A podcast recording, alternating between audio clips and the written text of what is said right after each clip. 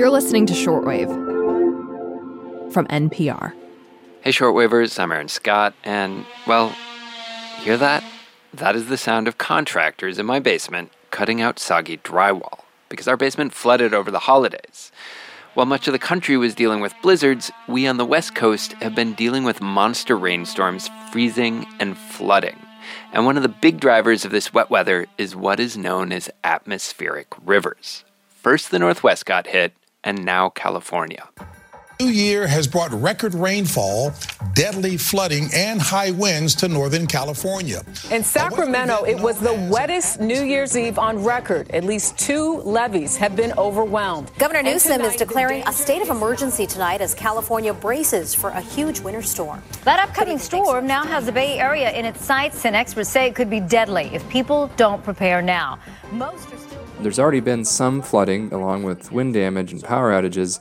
But the real concern is what could happen later this weekend into next week as the storm sequence continues and additional very wet atmospheric rivers uh, will progressively increase the flood risk uh, with each passing storm. This is Daniel Swain. He's a climate scientist with UCLA, the National Center for Atmospheric Research, and the Nature Conservancy of California, and he's done a lot of work on atmospheric rivers. The key difference between atmospheric river related precipitation extremes and other precipitation extremes is the, the sheer concentration of water vapor into a pretty narrow corridor. So, this isn't a huge amorphous blob of moisture um, like you might get in a different context, but this is a very well defined corridor. I mean, if you look at these from, from space, looking downward at Earth from Earth orbiting satellites, they literally look like rivers. They, they, they're relatively narrow, only a, a couple hundred miles across, but they can be thousands of miles long. Wow. The atmospheric rivers can move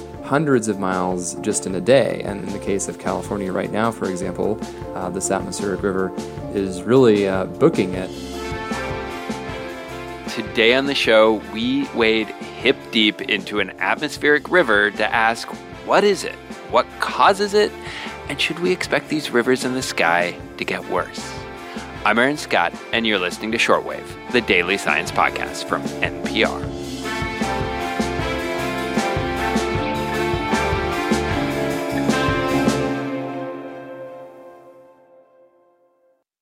Okay, Daniel, let's begin with the basics.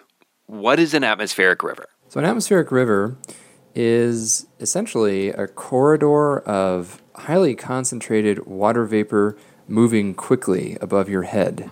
Uh, literally, uh, in many cases, a river in the sky. Atmospheric rivers can transport volumes of water many times that of the Mississippi River. Wow. It's doing so all in the air above your head.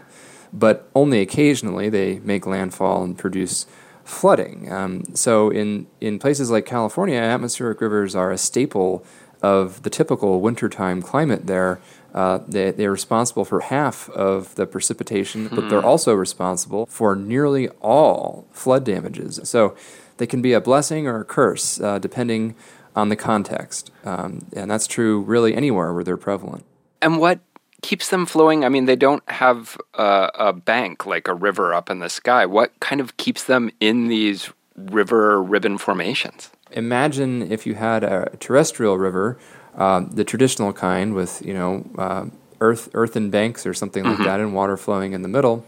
Imagine you just had water flowing from all sides towards the river, from both banks perpendicular to the flow of the river. So the, all of that water was converging along the, the, the, the, river, which is flowing in one direction, and that's because of topography. So mm-hmm. rivers essentially flow downhill. Well, in the sky, these rivers are mainly being pushed by prevailing winds, which in the mid latitudes are generally from west to east. These are known as the westerlies, and they drive a lot of the weather patterns in uh, the regions north of the tropics on Earth, but south of the Arctic. So these atmospheric rivers can be uh, often quite uh, longitudinally elongated, if you will.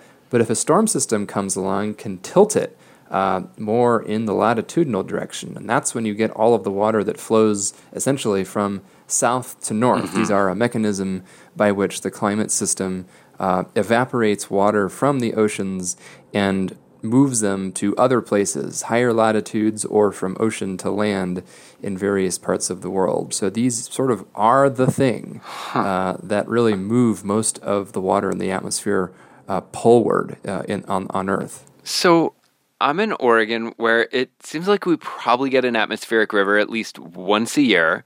And yet, for a lot of my coworkers on the East Coast, this seems like the first time they're hearing about this phenomenon.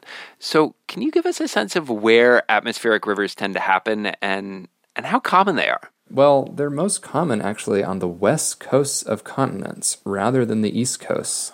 This comes from the fact that in the Earth's mid latitudes, uh, you have prevailing westerly winds, meaning that the winds blow from west to east rather than from east to west most of the time. So if you have winds blowing from west to east and these kinds of storms form over the oceans, which side of the continents are they most commonly going to affect? It's going to be the west sides of the continents that they, that they impact first. And because most of the moisture gets squeezed out by the, the mountains uh, and the west coast of North America, for example, these atmospheric rivers don't really have much left to them by the time mm-hmm. they get mm-hmm. to the east side of the Rockies. Um, in South America, the Andes uh, are an even starker barrier to Pacific moisture, making it eastward across the continent of South America. Um, in Western Europe, there isn't a major mountain range right along the coast, and so more of Europe tends to see the effects of atmospheric rivers periodically. Hmm. So you can kind of see how uh, the constraints of geography dictate where these events most commonly occur. They form over ocean basins and usually make landfall along the west coasts of continents in both hemispheres. Got it. Interesting. Um, so, knowing that climate change is making precipitation more extreme, can we expect that it's going to make atmospheric rivers more common and more powerful as well?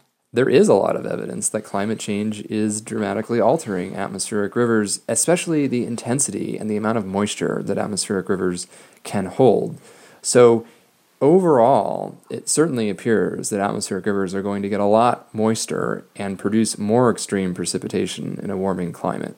That much is pretty clear, and some of our own research has really focused on that in recent years. Mm-hmm. If you have long sequences of these atmospheric river storms, one after the other, day after day, and week after week, and those storms on average are getting moister and have a higher ceiling on how much precipitation they can squeeze out of an ever warmer, moister atmosphere, then you're going to see an increased risk of flooding associated with them. So there is a climate change component to the atmospheric rivers story, even though atmospheric rivers have been around since time immemorial. What do you see as, as kind of the future of, of how we will need to change or adapt to these uh, increasingly wet rivers flowing through our sky? Well, one of the truisms in from, from a climate science perspective um, is that there are really two types of extreme events that are unambiguously increasing essentially everywhere, and this is going to continue uh, for as long as we continue to experience further warming. And that is heat extremes, so more prolonged and more intense heat waves, and also increasingly intense precipitation extremes, so heavier downpours. And that's mainly because the water vapor holding capacity of the atmosphere increases exponentially, mm-hmm. that actually presents major problems uh, because it really means that the ceiling on how intense precipitation events um, can get is accelerating. So even if the warming itself is relatively steady, the extreme precipitation implications and the potential flood implications are nonlinear and accelerating. So we may see accelerating increases in hydrologic extremes, even as global warming hopefully slows down in the coming decades. Hmm. In a place like California, we may actually be seeing more droughts as well as more extreme precipitation. And so, how do we co manage those risks? We can't just assume it's going to be wetter all the time because it won't be. It will certainly be wetter some of the time, but what about the rest of the time? How do we deal with the fact that we are going to see and are seeing more extreme droughts as well as greater flood risk. And and that's and that's you know that's that's tricky. Before we go, I have to ask because I think a lot of us non-scientist types probably look up at the sky and imagine that it's just this, you know, big kind of smooth soup of air sitting on top of us. But the way you've been describing it, it doesn't sound remotely homogenized. It sounds like it's this writhing, dynamic mass of winds and rivers and eddies and storms.